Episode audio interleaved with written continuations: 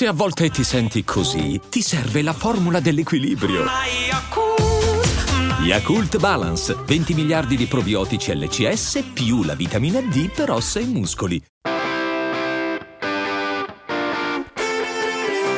This is an unbelievable afternoon because Blackburn Rovers are champions. It's Burkamp. That's magnificent. To Cantona. Oh, the way he brought that down was fabulous. Cantona. Oh! Pushed out by Bartes. Wiltor! What a goal by Steven Gerrard. Remember the name.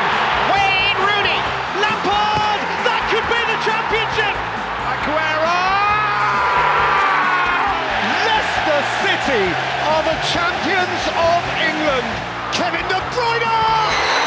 Gundogan. Right on time. No time for any more. No need for any more. The FIFA Club World Cup final comes to an end. Manchester City's magnificent 2023 comes to an end in another night of triumph. Pep Guardiola makes it 14 major trophies as Manchester City's boss. Battendo 4-0 il Fluminense, il Manchester City si è laureato campione del mondo, chiudendo un 2023 davvero da ricordare. Ma in campionato il ritardo dalla testa della classifica si fa preoccupante. Benvenuti a In The Box, il podcast sul calcio inglese. In questa puntata natalizia analizziamo i motivi della piccola crisi della squadra di Guardiola in campionato, ma parleremo anche dell'Everton, della prima arbitra in Premier League e del Nottingham Forest.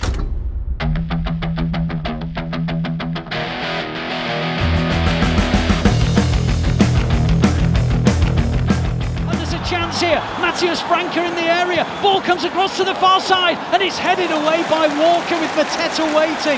Goodness me, danger there for the Blues. Bernardo Silva now in the right back position. Loses it to Mateta. No foul, says the referee. City win it back. And then they go down. And the referee's given a penalty to Crystal Palace. Can you believe it? A penalty to Crystal Palace. Olise to make it 2 2 a game that you would never in a million years have predicted the outcome of. Elise up against Edison. And he's tucked it in. You just cannot believe it. L'ultimo passo falso con il finale che avete ascoltato risale a sabato 16 dicembre quando il Manchester City si è fatto rimontare due gol in casa dal Crystal Palace, ennesimo risultato deludente dell'ultimo mese di Premier League per Guardiola. Al microfono come sempre Paolo Avanti, come sempre con me da Londra Pierluigi Giganti. Ciao Pierluigi. Ciao Paolo, ciao a tutti. Ci ha invece abbandonato solo per questa puntata Stefano Cantalupi a cui auguriamo pronta guarigione, è stato bloccato dalla classica influenza stagionale. Parliamo di Manchester City e partiamo con il punto di Davide Chinellato, corrispondente da Londra della Gazzetta. Una sola vittoria nelle ultime sei partite di Premier League dicono che è evidente che c'è qualcosa che non funziona come al solito nel Manchester City. E credo che l'esempio migliore sia l'ultima partita di Premier League, il 2-2 interno contro il Crystal Palace. Il City di solito non butta quelle partite, anche se la capacità di complicarsi la vita ce l'ha sempre avuta, almeno nelle ultime due stagioni. Però è stato davvero, eh, davvero strano a vedere il City buttare via in quel modo una partita che ha dominato, farsi prendere dal panico e farsi raggiungere da un rigore assolutamente evitabile. È stata quella partita col Palace, quel pareggio con, col Palace, uh, la conferma che qualcosa non funziona e che Pep deve intervenire. Ci sono tanti fattori, secondo me. Uno, il fatto di aver fatto pochissime vacanze, complice ovviamente il, il triplete della passata stagione questo ha sicuramente ritardato e appesantito la preparazione. Da queste partite è emersa secondo me la dipendenza da Rodri, con lui in campo la squadra vince, senza di lui la squadra perde. Rodri ha una striscia di partite in cui è imbattuto assolutamente uh, lunghissima. L'altra è che forse nel mercato qualcosa non ha funzionato come dovrebbe perché Nunez e Kovacic hanno giocato bene solo nella semifinale uh, del mondiale per club contro gli Urawa Reds, la squadra giapponese che onestamente non vale, non vale le score di Premier League. Ci sono gli infortuni ovviamente, Kevin De Bruyne è un genio capace di accendere il City come pochi altri. E la sua assenza si è aggiunta ai problemi a centrocampo derivati dall'assenza di Gundogan, eh, ovviamente passato al Barcellona in estate con Pep che ha cercato di replicare lo stesso modulo senza avere però un giocatore con quelle caratteristiche. Un altro che è mancato finora è John Stones, eh, chiave tattica della passata stagione con questo ruolo ibrido di difensore centrocampista e giocatore abbastanza unico perché Pep ha provato a trovargli un sostituto ma eh, Akanji che è l'ultimo che sta provando non ha convinto. Guardando in prospettiva i 5 punti di svantaggio dall'Arsenal eh, non sono tantissimi, però l'Arsenal è sicuramente più forte della squadra che nella passata stagione se ne è fatti rimontare 8 e il City deve ancora dimostrare pur essendo il City di poter infilare quel filotto di partite da fine gennaio in poi che ha fatto la differenza in tutti gli ultimi anni. Io penso ancora che il City sia comunque da considerare favorito per quanto riguarda la Premier League, uh, ma che dovrà sudare quanto se non più degli anni passati per meritarsi il titolo perché sicuramente ha più concorrenti, sicuramente ha più problemi di, di, risoluzione non facile e sicuramente se nessuno ha mai vinto quattro volte di fila la Premier League nella storia un motivo c'è. Allora Pierluigi, credo che Davide faccia un buon riassunto dei problemi del Manchester City e il Mondiale per Club è una parentesi prestigiosissima, importante, sono diventati campioni del mondo, ma molto probabilmente eh, tutte le avversarie di Premier League del Manchester City sono più ostiche dell'Urawa Reds, già il Fluminense invece è una squadra sicuramente più difficile da battere, anche se poi il City ha dominato la finale senza grandi problemi, ma incombe l'ombra di un infortunio a Rodri. Ma non divaghiamo, mi sembra che Davide Chinellato abbia messo a fuoco bene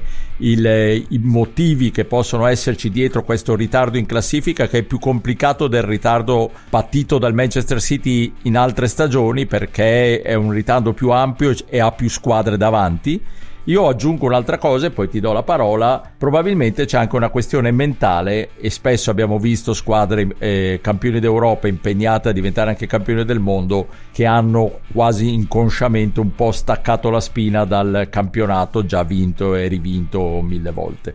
A te la parola. Beh sì, soprattutto perché per il Manchester City questa era la prima occasione che hanno avuto di, di, di, vincere il mondiale o Coppa Intercontinentale, quindi chiaramente era un trofeo a cui tenevano, però secondo me ci sono anche delle altre ragioni che vanno un po' a delineare questa crisetta, chiamiamola così, perché effettivamente... Eh, soltanto una vittoria nelle ultime sei partite, 5 punti di distacco dal, dall'Arsenal, insomma iniziano, iniziano, a diventare un pochino, non ancora nulla di, di, di veramente preoccupante. Io devo dire che guardando le cifre ciò che balza all'occhio secondo me è che il City eh, rimane comunque la prima forza del torneo per le reti segnate perché ne ha fatte 40 che sono tante però a livello di eh, gol subiti ha subito più di un gol di media partita, finora sono 1,18 ed era addirittura dal 2016-2017 che in Premier il City non prendeva più di un gol a match. E attenzione perché è dal 2012-2013 che una squadra che incassa più di un gol in media partita non vince il campionato. In quel caso fu il Manchester United e ne prese 1,13. Quindi secondo me un campanello d'allarme qui c'è e come spiegare questa situazione? Ovviamente la fase difensiva del City non è soltanto la difesa, perché la fase difensiva inizia con l'attacco ed è fondamentale in questa parte del gioco la linea di centrocampo e molto spesso il fatto di non subire gol, di non subire tanti gol, dipende anche dalla capacità di una formazione nel controllare la partita, nel dare il tempo e il ritmo giusto alla partita.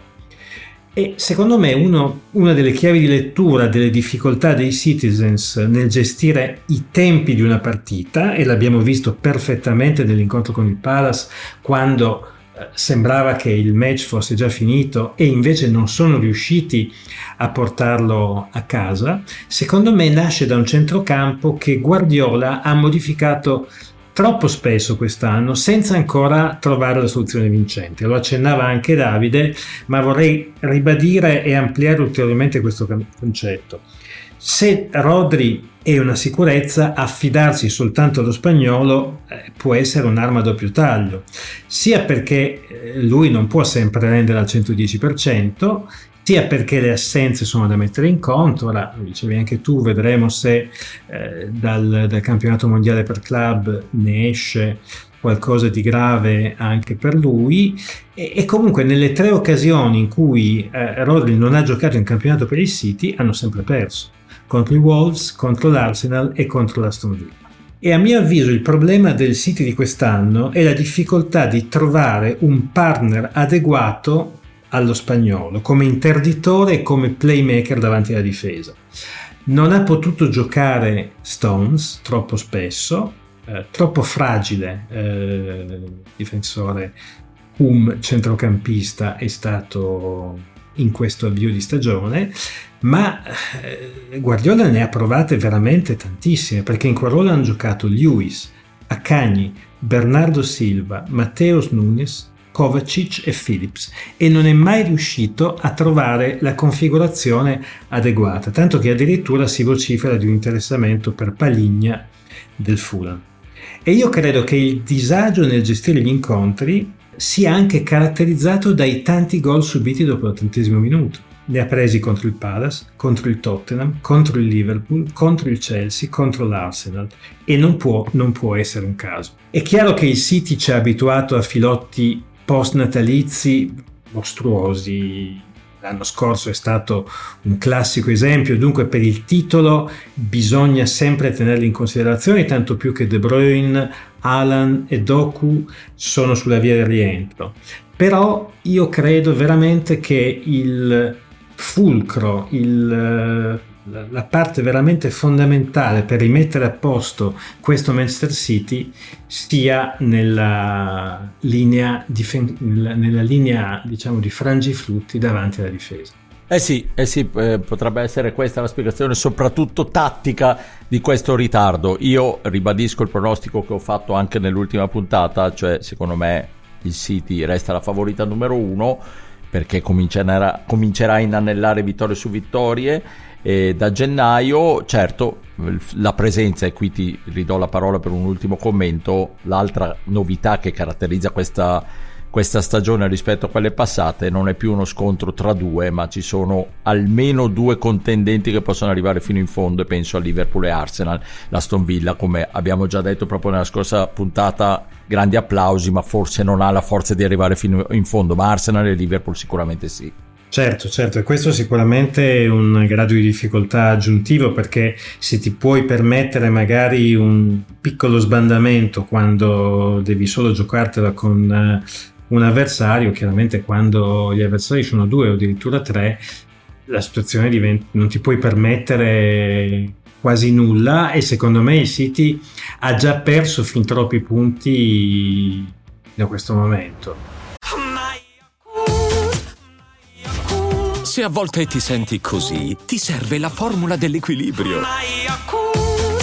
Yakult Balance, 20 miliardi di probiotici LCS più la vitamina D per ossa e muscoli.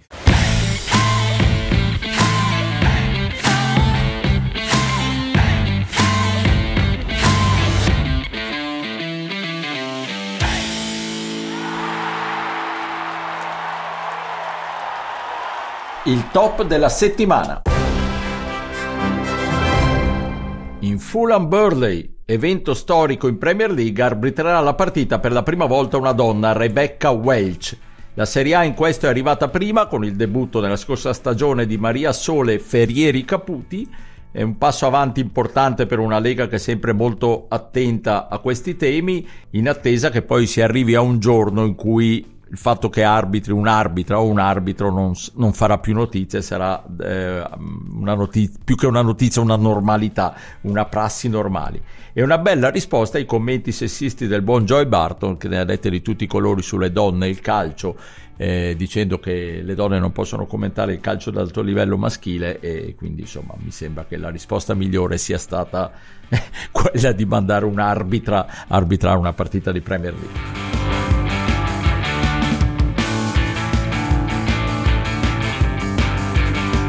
Il flop della settimana.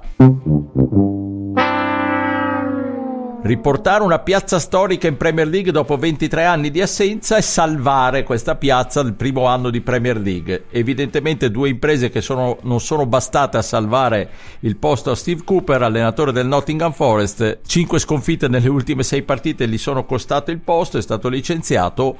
Probabilmente lo giudicheremo solo con, nei prossimi mesi, magari è stata la scelta giusta, magari il Forest si riprende. Eh, al netto dell'ingratitudine, la gratitudine sappiamo sappiamo che non fa parte del mondo del calcio, a me è sembrata comunque una decisione piuttosto discutibile, non solo appunto per le due imprese che ha portato a casa Cooper, ma anche perché è una, lui si è ritrovato sempre tutti gli anni a dover mettere insieme una squadra rivoluzionata nel mercato con tanti, troppi acquisti, non sempre quella è la strada giusta per poter salvare una squadra che lotta per salvarsi, per non retrocedere. Anche quest'anno, come l'anno scorso, ha avuto un avvio difficile proprio perché doveva sembrare una squadra rinnovatissima, ma il campionato era ancora lungo e insomma secondo me le, le possibilità ancora di farcela anche quest'anno erano alte eh, scelta frettolosa e discutibile a mio avviso anche la scelta di portare un allenatore come Spirito Santo in una piazza dove forse bisogna essere un po' più concreti e un po' più ruspanti e non costruire un calcio immaginifico che a Spirito Santo tra l'altro negli ultimi tempi non è più riuscito nemmeno in Arabia. Quindi insomma cartellino giallo personalissimo nei confronti della ri- dirigenza del Nottingham Forest, poi magari a maggio verremo smentiti, grande salvezza del Nottingham Forest e mi coprirò il capo di cenere. Ma io mm, Paolo se posso fare un piccolo intervento, io credo che il Forest si salvi comunque e si sarebbe salvato comunque e ho come l'impressione che Cooper lo vedremo ancora in Premier e già quest'anno. Sì, sì, tu dici che si salva comunque anche perché la concorrenza è quella che è, giusto? Esatto, eh, sì, esatto. perché comunque le altre, le tre neopromosse rimangono eh, sì. un gradino sotto. Sono d'accordo sia su questo che sull'idea eh, che Cooper lo rivedremo presto in Premier League.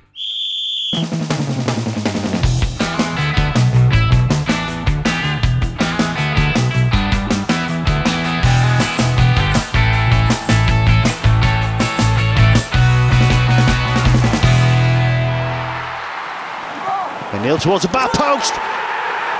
And Everton have their goal.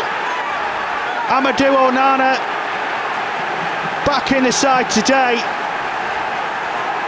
And scoring his first league goal of the season. 10 punti di penalizzazione non hanno certo scoraggiato Sean Dyke, l'Everton vola, sta facendo risultati sorprendenti uno dietro l'altro, se, se va avanti così si salva con eh, in scioltezza smettendo tutti i gufi che davano eh, la, squadra, la seconda squadra di Liverpool per morta tra penalizzazione e la scelta di un allenatore che è stato discusso fin dall'inizio proprio perché è un allenatore che viene un po' dal passato con dei metodi che molti definiscono antiquati e invece sta facendo molto molto bene a Goodison Park. Ne abbiamo parlato con il collega di Sport Week Fabrizio Salvio, grande eh, esperto di calcio in genere, di Premier League in genere, in particolare di Everton, perché ne è anche tifoso. E sentite la chiacchierata che abbiamo fatto con lui e poi chiedo a Pierluigi di commentare. Allora Fabrizio, il tanto vituperato Sean Dyke, eh, allenatore nostalgico, passatista, calcio superato, non è quella la ricetta per i grandi club, ma è arrivato tranquillo all'Everton e sta facendo un gran lavoro. Sì, se i numeri hanno un senso, dobbiamo dire che senza la penalizzazione di 10 punti per eh, i guai finanziari del club, oggi l'Everton avrebbe gli stessi punti e Dyche avrebbe gli stessi punti del tanto osannato De Zerbi del Brighton di De Zerbi. Sarebbe a 26 punti appunto come, come eh, una squadra che viene da tutti elogiata per il suo gioco. È verissimo che l'Everton ha un gioco passatista, come dici, come dici tu, un gioco anni 70 fatto di lanci lunghi sulla prima punta, le sue spizzate di testa nella circostanza Calvert-Lewin eh, però è altrettanto vero che eh, è riuscito con una squadra che certamente continua ad avere limiti di qualità, eh, mancano, l'ho detto a questi microfoni più volte, perlomeno un regista difensivo che sappia far partire l'azione in maniera dignitosa dal basso e un regista che detti i tempi di gioco della squadra. Detto questo, appunto, eh, Daesh ha messo insieme quattro vittorie di fila che hanno portato l'Everton fuori, almeno per il momento, dalla lotta salvezza Eh, ma sì, perché poi alla fine non bisogna essere ideologi, cioè bisogna essere pragmatici. Ovviamente tanto di cappello, abbiamo fatto tanti elogi anche noi a De Zerbi a quel modo di giocare, Anche però di più no, esatto, assolutamente. Poi comunque sta costruendo una, una cosa per il futuro, sta facendo veramente delle grandi cose. Qui si trattava veramente di, di trovare la quadra e salvare una squadra che però, come hai già accennato, ha bisogno di tanti interventi per il futuro. Cioè, Ha bisogno di tanti interventi. Io, come sai, sono tifoso dell'Everton e eh, insomma non riesco a ricordare l'ultima volta in cui ho visto veramente giocare bene questa squadra. È vero che negli ultimi tempi, nelle ultime partite, forse acquisendo fiducia grazie alle vittorie ottenute in Premier, eh, vedo più possesso palla da parte della squadra, ma è evidente che nel momento in cui giochi con due mediani davanti alla difesa che si chiamano Gueye ed Onana, eh, è difficile costruire qualcosa.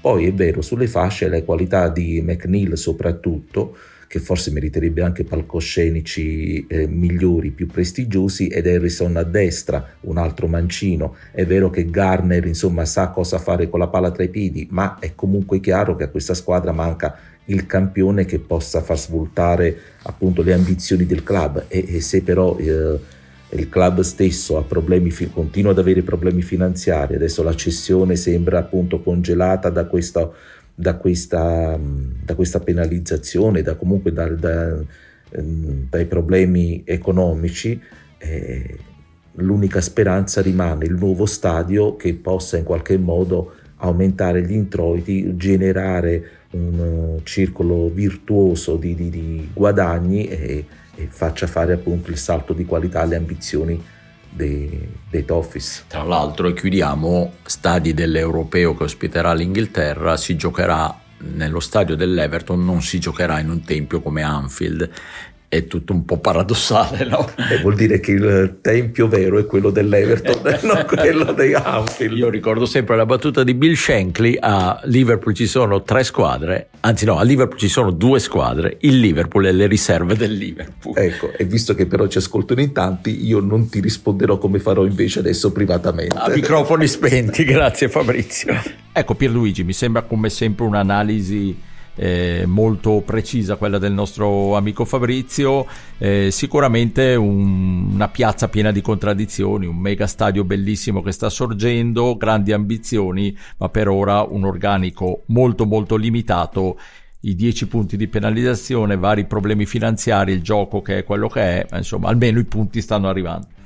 Sì, i punti stanno arrivando, peraltro tu parlavi di Dyche, eh, non dimentichiamo che Dyche ha fatto veramente mirabilie anche al Burnley in precedenza, perché portare una squadra come il Burnley in Europa mi sembra un- una roba quasi guardiolesca. Comunque, a parte gli scherzi, è sicuramente un, un grandissimo merito.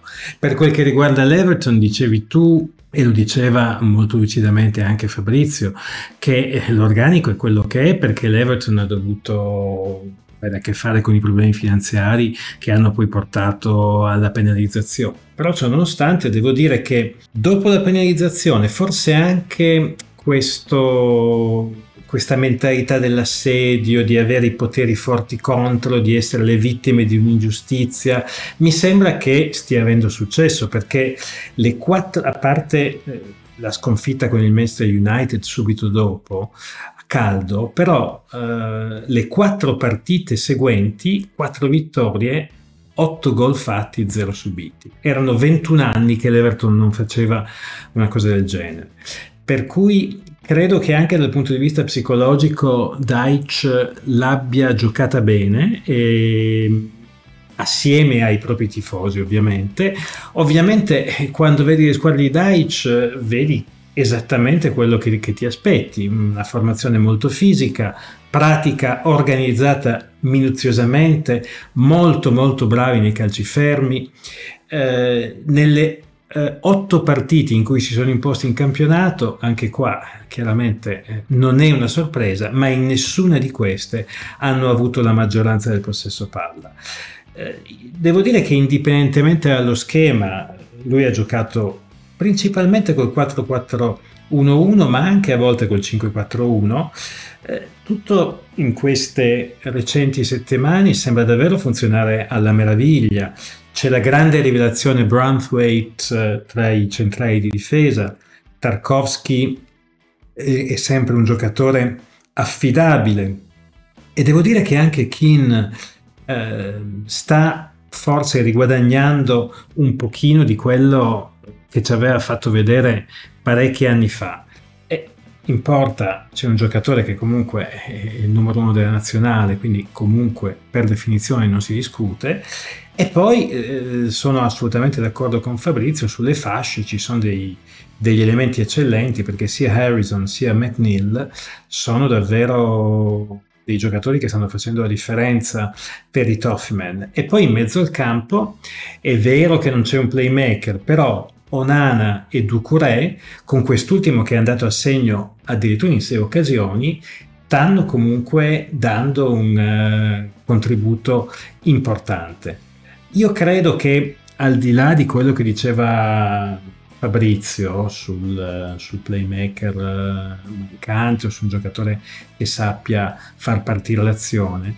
Secondo me a questo Everton manca anche un attaccante centrale che veda la rete con continuità, perché sinora né Calvert Ewing che ha fatto tre gol, né Beto che ha fatto una rete soltanto hanno convinto. Ora Calvert Ewing sap- sappiamo che ha nelle sue corde tanti eh, gol, però sappiamo anche che è un giocatore di una fragilità incredibile, per cui non sono convinto che possa essere lui l'elemento da 15 reti a stagione di cui l'Everton eh, avrebbe bisogno.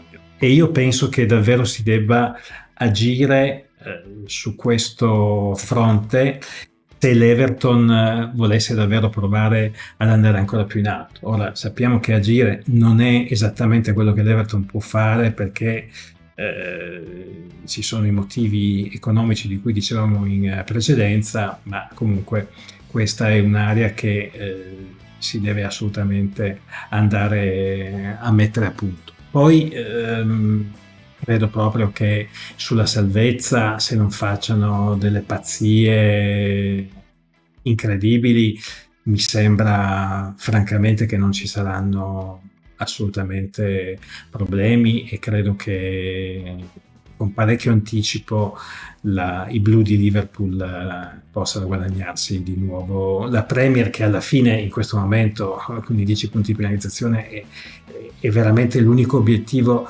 del, dell'anno. Dispiace secondo me per l'Everton l'eliminazione in Coppa di Lega perché in Carabao perché penso che sarebbe stata una, una competizione in cui si sarebbero potuti togliere qualche soddisfazione.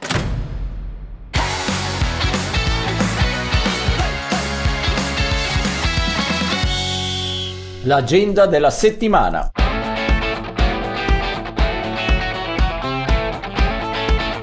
Allora Paolo, sappiamo che a Natale, come si dice spesso in Inghilterra, non si decide chi vince il campionato, ma si decide chi non lo vince. Mi sa che in questo Natale ho qualche dubbio che con eh, quel ben di Dio che c'è in cima alla classifica ci possano essere dei verdetti, però sicuramente una partita importante, non voglio dire fondamentale, ma chiaramente importante, è quella dell'antivigilia di Natale, quindi del sabato prima di Natale, che si giocherà alle 18.30 ad Anfield quando il Liverpool accoglie l'Arsenal nel tentativo ovviamente di vincere, di scavalcare i, i rivali lasciandoli a due punti.